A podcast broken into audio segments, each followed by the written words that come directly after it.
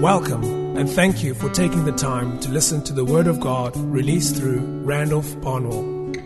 Randolph is the founder and senior elder of Gate Ministries Durban Central. Be encouraged to access free additional resources for your edification at randolphbarnwell.com. Great grace, peace, and mercy from Christ be multiplied to you as you listen to this teaching. Restoring the identity and migration principles, and exiting Egypt without fear. So we, we're dealing with Passover principles, um, and we're examining the case study of how Israel left Egypt. The leaving of Egypt is not simply a dramatic narrative, not a nice story, not simply um, good material for a movie embedded within the narrative are serious principles that we must extrapolate. You must draw it out. You must extricate. You must look behind what is apparent and see the hidden principle. What is God trying to teach us by allowing Israel to have suffered that? I say that to say this. It's because the Bible says in 2 Corinthians that everything that was written aforetime was written for you and I, for our learning. So everything that happened to Israel, God permitted simply to give the New Testament church a case study or a message for them to hear. He who has an ear must hear what the Spirit is saying to the churches. So the Old Testament is not a dead book. It's not a dead letter. It's, it's, a, it's a covenant. It's a, it's, a, it's an Old Testament filled with narratives, incidences, stories relating of God's dealings, primarily with a nation, Israel. God said, I did all of that to give my New Testament church a serious message. So every time you read something in the Old Covenant, you must always ask yourself, what is the principle behind the story?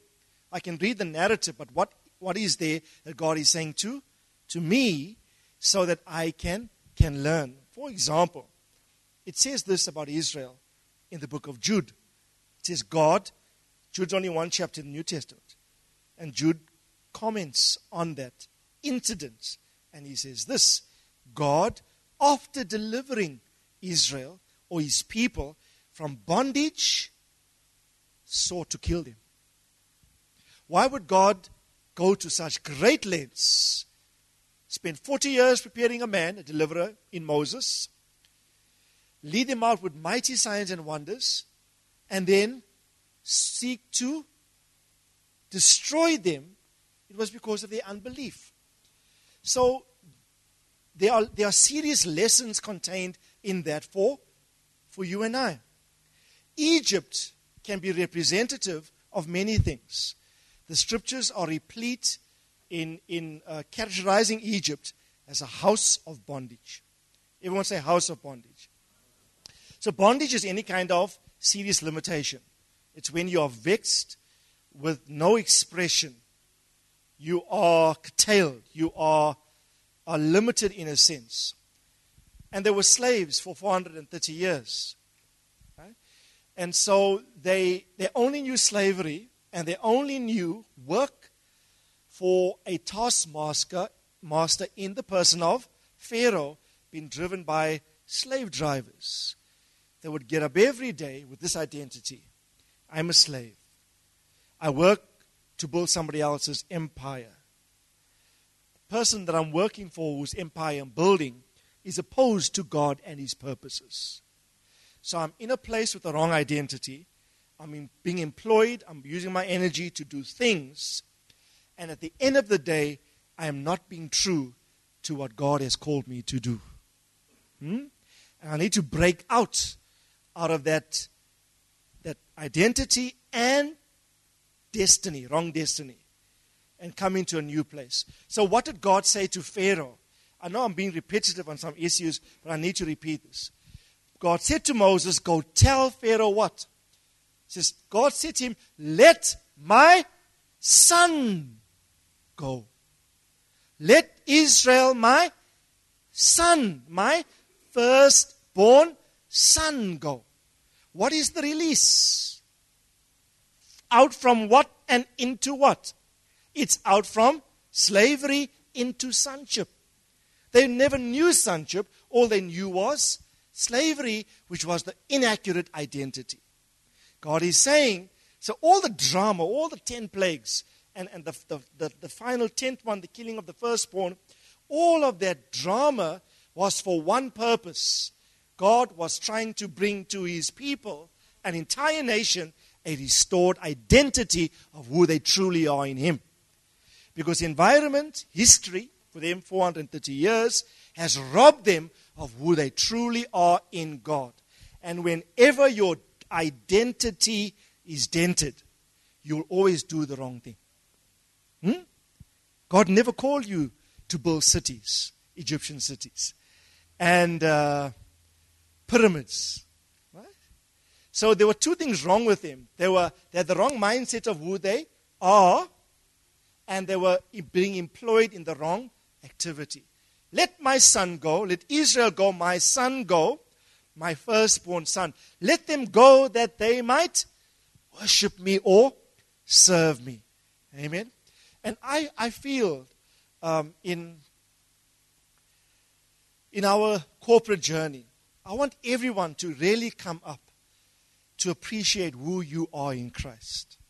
Let nothing rob you of, an, of, of your God given, your God ordained identity in Him. You are God's son. Tell your neighbor, you are God's son. If, you, if, that, if that truly is more than just mental assent, you're not just agreeing because I said you must say it. But when that truly becomes a revelation to you of who you are in Christ, it will set you free from any kind of limitation. So, what does it say of uh, Moses? Hebrews 11 27.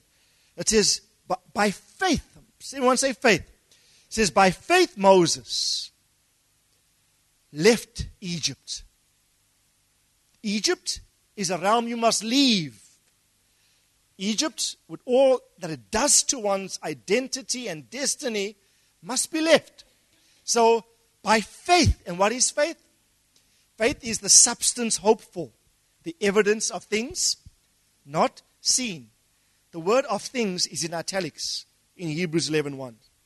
So most people will say, ask them what is faith, they would say, faith is the substance of things hoped for. It should read, faith is the substance hoped for.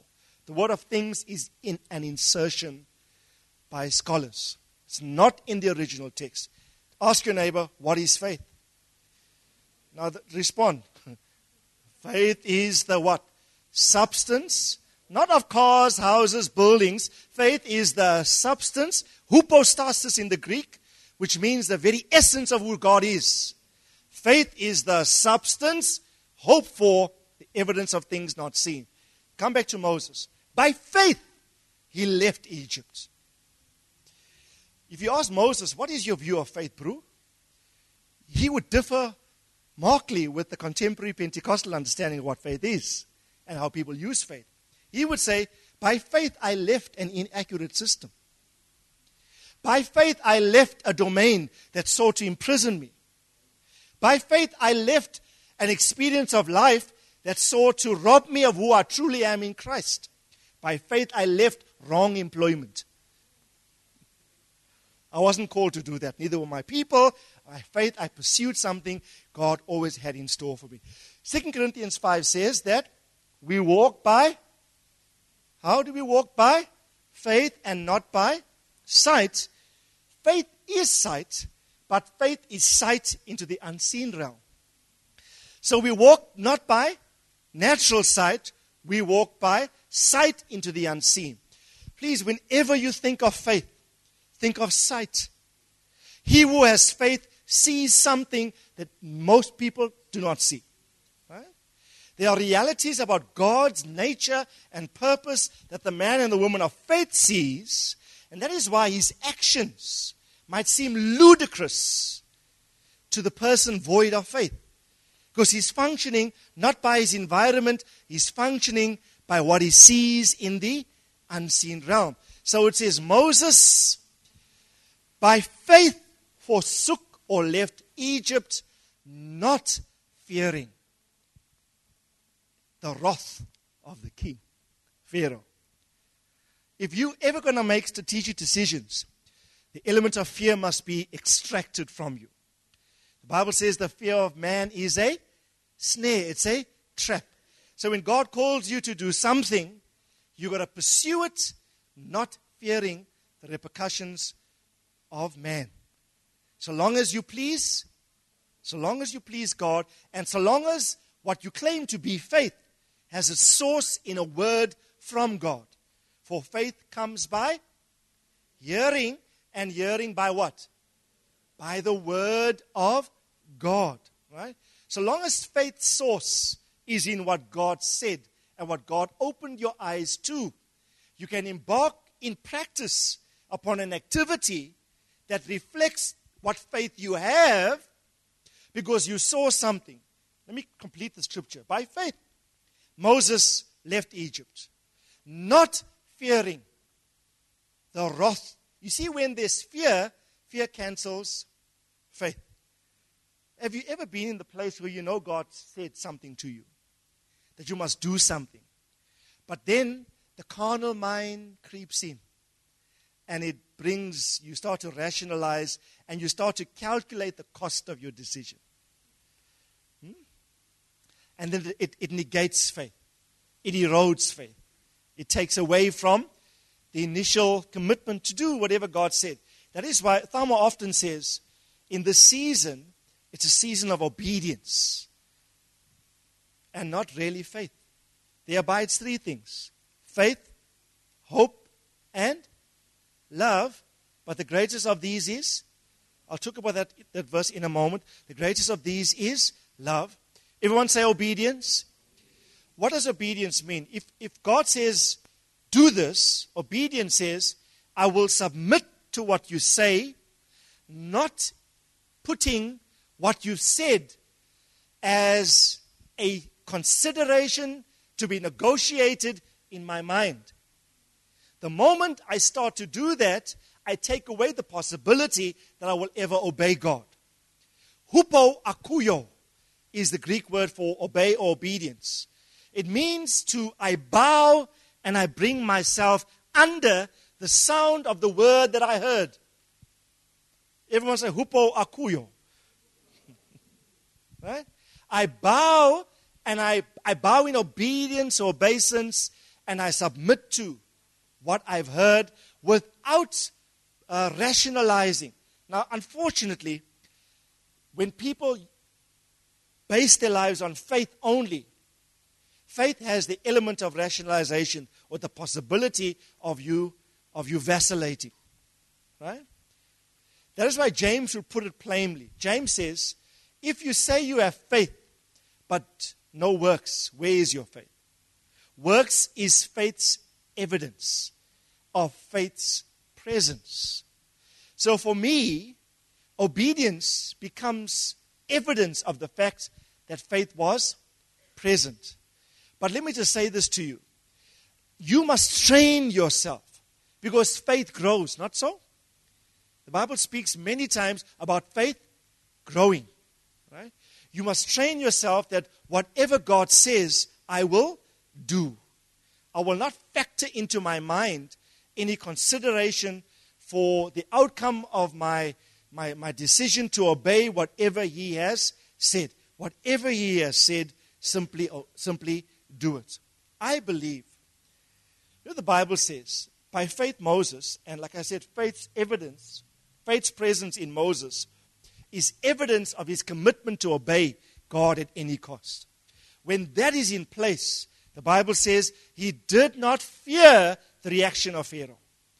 The consequences, even be it death, were inconsequential to him so long as the commitment to obey God was strongly entrenched and in place in his life. Now, will you obey God at any cost? Hey? Not fearing the wrath of the king. Now it says this. Let me quote the scripture. By faith, Moses forsook Egypt, not fearing the wrath of Pharaoh For he endured. Everyone say endured. For he endured as seeing him. Faith, sight, as seeing him who is invisible. How can you see something that's invisible? That's why there's a sight that is not normal. There's a reality that is not normal. The man of faith is a committed, formidable, um, you, his, his view cannot be altered. Once he's heard God, even when external environments contradict what God said. Remember Moses? Not Moses, was it? Abraham. Romans 4 says this. Abraham did not consider the deadness of Sarah's womb. She could not bear kids. God said, You will be a father. Yes, God's word, and faith comes by hearing the, the word. Father of faith is Abraham. The, the icon of faith in scriptures is Abraham. Bible calls him the, and the Bible says you and I must walk in the same steps of faith as our father, Abraham. For him, all he did, he heard God. God said, You will be a father. Right? Environment, and what does faith do? Faith gives you sight. The substance of God fills your being. His, his, his natural environment said to him, Ain't no way this is going to happen. In fact, everything in your world is militating against the fulfillment of what God said. Whether it will come to pass or not is conditional upon the fact of whether you permit it as a consideration. The moment you bring it into your faculty, you start to rationalize what God said. So, what did he do? I think, what if Sarah came to me and said, you know, Abe, how is this going to work out? I am an aged woman, past the, the age of childbearing. My womb is dead, dead, dead, dead. Barren. Right? The Bible says, and Paul is writing, Paul comments on this in Romans chapter 4. He's writing about Abraham's experience. Everything written in the Old Testament was written for the New Testament church. Paul is commenting on an Old Testament story, and he says this By faith, he did not consider the deadness of, of Sarah's womb. In other words, he did not bring that negative issue as a factor into his mind when he chose to believe God. What the Bible says, the next verse? For he believed God who calls those things that are not as though they were. Hmm? You see, when, when you function by faith and you have a reality within you, you will start to position yourself and you'll start to take actions, um, even in contradiction to the prevailing environment. The Bible says, you know, I like this. Romans 4 is our most powerful chapter regarding faith. I didn't plan to teach on faith now, but let me just, let me just go with the flow. It says this he did not stagger at the promise of God. You know who does this? Drunk man. He did not stagger at the promise of God through unbelief, but he was strong in faith. Tell your neighbor, stop staggering. Stop staggering. Walk sure footedly. Walk toward what God called you to do. Do it confidently. And as you go in obedience to what God said, even when something comes your way that threatens you to disbelieve what God said, don't wane or stagger at the promise of God through unbelief. Why did Israel not enter the promised land? The Bible says two things fear and unbelief, lack of faith. Right? No faith unbelief, and the issue of fear that so besetted them. Remember the 10 spies were sent? They came back with a negative report. Right? I know God said. We know God said this is our land. But what we see, environment, natural things, are dictating whether we will believe Him or not. Okay? Can, can I just share maybe one principle from of what I believe to be four factors that were present at the Exodus that allowed them to go out from Egypt at the timing the exact set timing of the Lord. Amen. Um, let me list them to you, but we'll prosecute this matter possibly more, more thoroughly next week. I'll list them to you, and then uh, I just want to talk on one perhaps to, today. The first thing is that, which we'll talk about just now, is that God prophesied it. Prophecy, a word from God. Secondly, the sins of the surrounding heathen nations had reached maturity. I'll show you that next week. Right? Had reached maturity. Thirdly, Moses by now had been sufficiently thoroughly prepared to lead them. God took 40 years. Think about it. God, you see, they came out at 430 years, not so? In the 430th year, they left Egypt. If you do the maths, it means that by if you go back 40 years, the 390th year, God said in his mind, I need Moses to come of age. He was about 40 years old himself. And he's still, as a prince in Egypt, the Bible says in Hebrews also, it says Moses by faith refused. It says by, let me quote it correctly. Tell your neighbor he's quoting correctly now. Here's it in sequence. By faith, Moses, when he became of age. Of age, technically speaking, was 40 years old, right? But in the spirit, the spiritual principle is when he reached maturity. When he reached a sense of awareness, hey, I wasn't born for this Egyptian palace. There are people that I feel an association with the Israelites. I know possibly I'm one of them, my brothers. And there was something in him that knew he was a Hebrew. Right? And the Bible says, by faith, Moses, when he became of age, he refused to be called the son of Pharaoh's daughter. Right? So there's a realm of sonship you must refuse. Not all sonship is godly. Because even Egyptian households of faith, there, there, there, are some churches that are basically houses of bondage, bayith, houses of bondage in the spirit. They have father son models, but it's purely um, manipulative. It's coercive. It's um, where sons serve the ambitions of a father with misguided motives and building his own empire. Now, that realm of sonship you must refuse.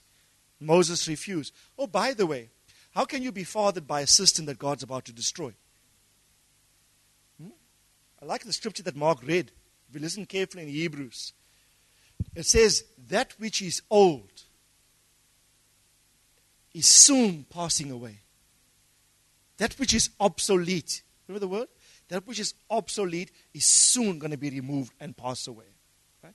And there's something in Moses that must have realized hey, God, he might not have known all the factors, but I believe, you know, sometimes you know certain things in God that you cannot even intelligibly articulate.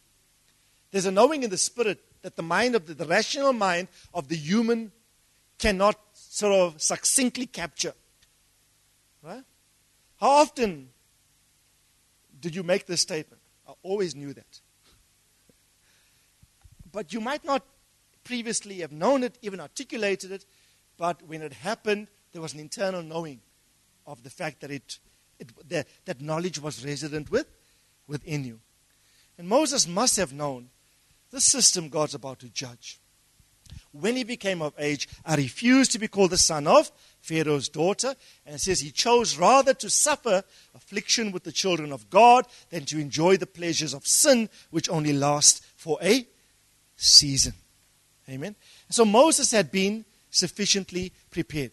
Tell your neighbor, God is clever. We've got a clever God, I tell you. God is a genius. No one can outwit out clever our clever God. He's a master. Eh? He's wise, all knowing. He's, he's the ultimate mathematician. He's, he's reasoning. 390 years. I did prophesy in, to, my, to my friend Abram in Genesis 15 that they will be in bondage for only 400 years. And, but we know there was 430 years. And there are reasons for that, which I'll explain later. But God surmises, He says, hey, it's 390. I better, st- I, I better ensure that this awareness hits my son Moses. Yes, he will act out of his carnal flesh and kill an Egyptian. In his, he always knew deliverer instincts are in me. Maybe he went about it the wrong way the first time. And that drove him into the backside of the desert for how long he was there? 40 years to be fathered by who? Jethro. Right? To receive mentorship and training at the backside of the desert. Right? So God works all the sums out. Everything, the four factors, which I'll share the other four with you, had to all come to the head simultaneously. And none could have been left out. Otherwise, the whole plan would have been foiled. Right? So, everyone say God prophesied it. Then Moses was, what did I say secondly? Um, the sins of the heathen nations. I mean, sin in the surrounding nations were at its height. It became nauseating to God. And in God's mind, I'll show you this next week, God needed the nation of Israel as a standard by which to judge the others. Read 2 Corinthians chapter 10 tonight. It says of us, of you and I, that God will punish all other disobedience only when your obedience is complete. Tell your neighbor, God needs you as a standard. You see, the basis for judgment, God will be unjust simply to judge sin without giving people a view of what it is to be righteous and holy. You find this in the judicial system. Whenever you bear judgment against something that is inaccurate or erroneous or wrong, you, there's no vacuum. You can't do that arbitrarily. You can't do that simply willy nilly. You've got to have a standard by which you judge the inaccuracy. Whether it's behavior, whatever crime, whatever, there must be a right pattern of behavior firmly entrenched by which to judge that which is erroneous. Not so? So, God, in order to judge the Philistines, the Amorites, all of the other Canaanites, and dispossess them judiciously, legally in a sense, he had to have a people that would reflect his name, his nature, and his character. Right? And I'll show you the scriptures next week. You know, I'm, I'm just so excited. So, listen, when you leave today, next time you are tempted to disobey God and sin, say, No, I can't, because I am the standard. I am the beacon. God is waiting for me to perfect my obedience so he can punish other disobedience. He's got no judicial, legal right to punish others when his own is in disarray. Judgment must begin where? At the house of God. God cannot judge the nations if the house of God is in turmoil. So our lives have got to be so right before God. Isn't the world in turmoil? You heard of the recent Paris incident. Right? The world is, the world is reeking. The world is ailing. Creation is groaning. Systems are failing. God needs a standard by which to judge everything. You are that standard. You are that standard. Let me just say this to you. You are, your, you are God's standard in your family, your extended family. You know how many family issues people have? I'm talking about the broad extended family brothers, sisters, cousins, uncles, aunties. Put everyone together. Every family got a story. Amen. Does your family have a story? hey? Every family got some issue. And you know who becomes the bearer of light amidst family issues? It's sons of God in that family. Become the standard. And I want to encourage you, represent Christ in the midst of your family. Over this festive season, families often gather and come together. Or maybe some don't because of issues. But I want to encourage you, you position yourself as the light. Become the standard and, and allow God to, to work through them. So God prophesied it. Okay, I'm going off here. God prophesied it. Um, the, the, the, the sin, secondly, of the surrounding nations had matured to such a degree where God said, Now is the time. Come out so I can cause you to bear judgment upon others. Bible says specifically the Amorites, which I'll talk about, says the Amorites' sin have, have reached up to the heavens. Right? God needed to deal with them, but he needed a people to deal with them. Hmm? God's about to rout and deal with all disobedience. And then, um, fourthly, the fourthly was um, the cry of Israel for freedom had been heard by God. Remember what God said? Let my people go, for I have heard what? The groans and the cries of my people. Tell your neighbor, groan. Don't moan. Yeah. I'll talk about groaning versus moaning as one whole sermon. There's too much complaining, and complaint is the carnal substitute for a groan in one's spirit. Four factors need to suntole. The suntole is the Greek word for matters coming to a head. And they need to come to a head simultaneously. A prophecy or a word hanging over your life. God said to you certain things. In your world, sin is escalating. And the sins of everyone around you is reaching maturity, and God needs you as a standard by which to judge that. Your Moses. Tell your neighbor you have your Moses. But ask them, have you met your Moses? I know it's used in the wrong sense. Moses is your man that God sent into your life, your spiritual father that has been sufficiently prepared over an extended period of time through much dealings with God, and he himself has come to maturity. Hmm? He himself has come to this place of maturity. And fourthly, is there a sufficiently loud enough groan within you, crying out for your own maturity in your sonship? When those four things are in place and they, they come together, God says, It's time. Tell that man, let my people go. Right? Tell him. You know, you know they, they left in one night, eh? This wasn't like here's an email, listen, in two months we're out of here prepare, make sure, wrap up all your dealings in Egypt. No, the decision was made one night. All they had was one night to make the decision. And I believe God's about to do, God's about to do great things. I'm going to pray just now, but go to Genesis 15 quickly. Um, Genesis 15, I'm just going to read a short portion, then we're going to pray. Genesis 15 from verse 12. What happened in Genesis 14? If you know your Genesis, Genesis, Genesis 12, he receives the promise. Abraham, God says to him, I'll make you a promise. Uh, you'll be a father of many nations. Anyone who blesses you, I bless. Anyone who curses you, I curse. And you, all the families of the earth, will be blessed, etc., etc. Genesis 13, what happens there? He separates from Lot. There was this contention. Remember? Lot goes, and then, so they, they, they separate.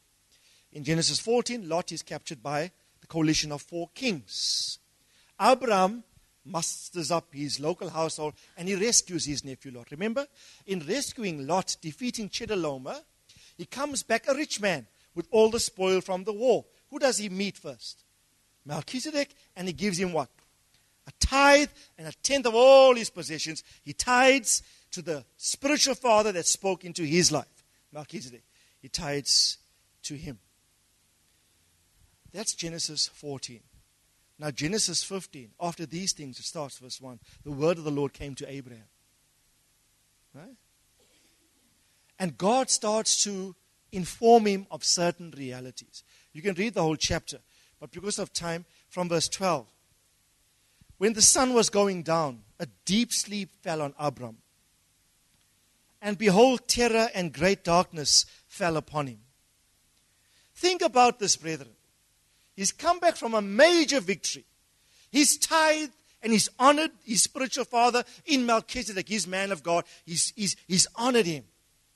Genesis 15, the Bible says, Now the word of the Lord comes to this man. The first part of verse 15 is glorious, eh? God says to him, I will be your shield, and your reward from me will be very great. I will protect you. And there's this wonderful promise to Abraham And then suddenly you read this. It says, the sun, at the end of the day, the sun was going down, and a deep sleep fell on Abram. And behold, terror and great darkness fell on him. Theologians call this the dark night of the soul. It's when you go into deep depression. And this hit Abram. Right? Goes into deep depression. God said to Abram, God speaks to him in this state that he's in. Know for certain your descendants will be strangers in a land that is not theirs, where they will be enslaved and oppressed 400 years. It was actually 430. God's original intent was only 400. He, pro- he says this to Abram they will be enslaved 400 years. But I will also judge the nation whom they serve, and afterwards they will come out with what? Rich. They're going to leave Egypt with gold. And by the way, they did. You must read the account in Exodus. The Bible says when, when, when God gave them that instruction, God deliberately, through Moses, instructed them they must go and knock on every Egyptian's house and take all the items of gold. Not by force, just ask for it and they will give. By that time, the Egyptians were so tired of these plagues. Any request the Israelites asked, they would simply, please get out of here. Go. Take all the gold, go. They went out rich, rich. I think it was payback for 430 years. You know, you payback. 430 years of, of hard labor. And that gold was originally intended to build God's tabernacle in the wilderness. Right? Remember, they, they, they, they made the golden calf with it. Right? They misused it for the wrong purpose.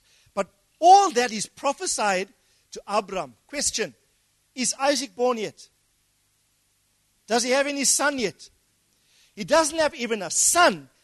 There's no, there's no Isaac, there's no Jacob, there's no 12 sons, there's no structure for the nation. But God is informing the patriarch, God is informing the father of faith of things that are going to happen years ahead. What is faith? Abraham is the father of faith. Faith has got the ability to see into the distant future. You can know of things to come. And sometimes God will inform you to make you strong. Obviously, this is bad news. Which of you would like to know this? What if God comes to you, Vanola and Clint, and says, Oh, by the way, you'll have, you're going to have 10 children. This is not a prophet, like an illustration. You're going to have 10 children. And each of them will become uh, almost a tribe in their own right. They'll be strong. But here's bad news. For 400 years, they're going to be subjected to a strong, mighty nation will impoverish them, drive them as slaves. Naturally, how will you, the father, feel? You can understand why this deep darkness falls on Abraham he goes into almost what seems like a depression.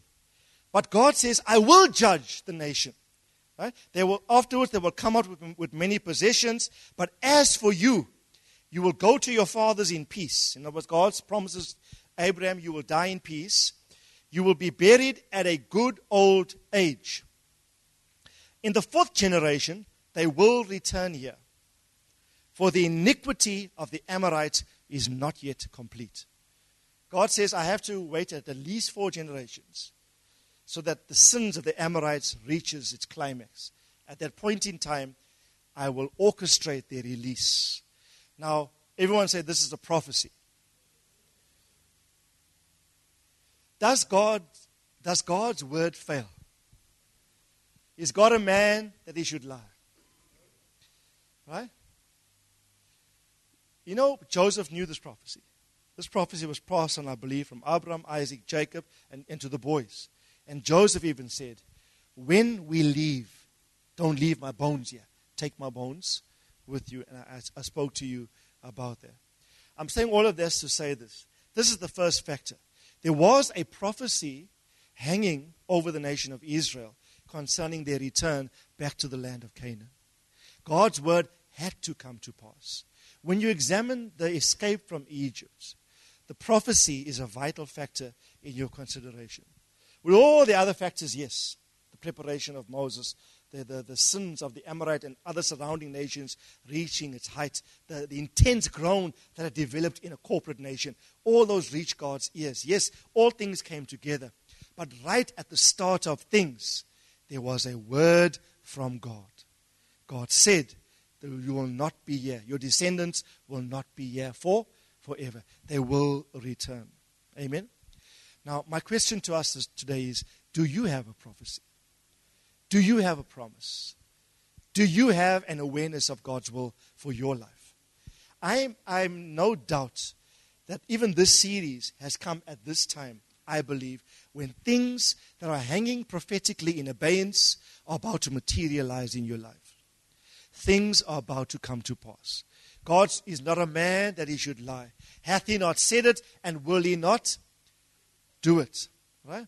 As the representation of God before you, as God's son, as God's servant, I'm declaring over you, your time has come, and some of you don't even know it. There were maybe some Israelites in Egypt living that day. Possibly would have opted to have stayed in Egypt. I don't doubt there were some, although the scriptures don't record it.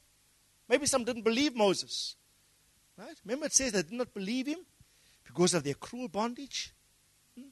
He came in and said, The Lord is taking us out. The next verse says, and some did not believe him because of the cruel bondage. Right? I want to encourage you. Now is not the time to disbelieve God concerning what he has promised you. It's, it's an opportune time for prophetic word to come to pass. It is your almond tree moment. Remember Jeremiah 1, I think 9 or so? God says, Jeremiah, what do you see? He said, I see the branch of an almond tree. God said, You've seen right. You see, God, this was Jeremiah 1. Jeremiah had serious doubts about his own prophetic capacity. He says, Did you really call me? I'm, I'm so young.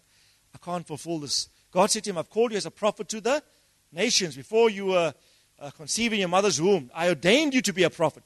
And it's not just an ordinary prophet, a prophet to the nations. He, Jeremiah says, eh, Me? Who, me? And it's not just local prophet, it's prophet to the nations. So I think the magnitude of the thing bore on him. He says, I can't. And the next verse, God decides to instill confidence in the prophet by training him prophetically, asking him a question What do you see? Come on, prophet. Open your eyes. I'm going to break this lack of confidence in you. Open your eyes, prophet Jeremiah. What do you see? And if you know the book of Jeremiah, he often prophesies by pictures. So God was developing that skill. And what does, what does, what does he say? Jeremiah says, Well, he doesn't see the natural. In the spirit, what do you see? He says, I see the branch of an almond tree. And God says, You've seen? Well, well done. For I am ready to hasten my word to fulfill it. Right? The almond tree is the first to blossom. When seasons turn and when seasons change, it blossoms right at the end, I think, of the winter. Before the new season breaks, when things should blossom, this one blossoms ahead of the season as the season's about to turn. It's in essence telling all the other trees, hey, it's time. Spring is around the corner. It's time to come forth.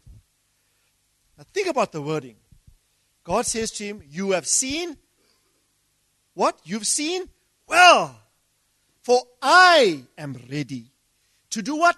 The word is hasten, fast track, accelerate, push with speed my word to fulfill it. And he uses the imagery of the almond in the mind of the prophet. So Jeremiah is under no doubt after that. Everything I prophesy now is going to come to pass with speed. You know, I'm here to encourage the house. I can go through every single one of you. Now is not the time to, to doubt God. Now is not the time to fear. Now is not the time to disbelieve. Open your eyes of faith. Like in the, in the, in the incident of Israel, um, the time of the deliverance was ordained by a prophetic word generations before that God gave to the patriarch Abraham. And they were living in the moment of its fulfillment. I'm here to declare to every one of you you are living in the moment of a word being fulfilled in your lives. Open your eyes to see it. Don't base your, your existence on natural things. Open your eyes and see what the Lord is about to do with you. Tell your neighbor, God is hastening his word concerning you. Just find somebody else, but say that like you're prophesying. God, Elvis, God will hasten his word concerning you. Believe that. Every single one of you. Brads, don't give up. Gordon, don't give up. Wesley, don't give up. Shan, don't give up. Nico, don't give up. Now is not the time to fail. Stand your ground. Believe what God said and push. Do not consider the deadness of Sarah's womb. Do not consider the militating, the militating factor that is pushing against the purposes of God coming to pass in your life. When things seemingly fail around you, remind yourself, God said. Right? God gave us a word today and Sunday that we're living in a moment of prophetic word coming to pass. We're living in the season. Now is not the time to fail. It'll be too costly. It'll be too costly. You see, if they did not believe Moses on that night, Moses had the grace to deal with Pharaoh. Moses had the grace to confront Pharaoh. An ordinary Israelite did not have that grace to come before Pharaoh's courts. But God had a methodology in place. If Moses left and you decided a week later, I'm also going, guess what? There's no way you're leaving.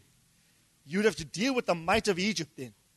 Right? When God afforded you an opportunity in a time of visitation to go, and you did not. Amen? I'm preaching to myself. I'm encouraging myself in the Lord my God. Amen? God's word will surely come to pass. Stand with me. Stand with me. You know, Moses probably was living with full knowledge of this reality. And as he confronted Pharaoh, he must have known hey, it's time and the seasons have come to climax. So I'm not going to, mo- I'm not going to confront Pharaoh in my own strength. I'm going on the power of a prophetic word promised to my forefather Abraham. It's amazing what a word of God can do. A word from God, a valid word from God, can propel you to do things in fearlessness in the face of circumstances which ordinarily will have, will have paralyzed you with fear. But not so because you've heard God. You are standing strong. Amen.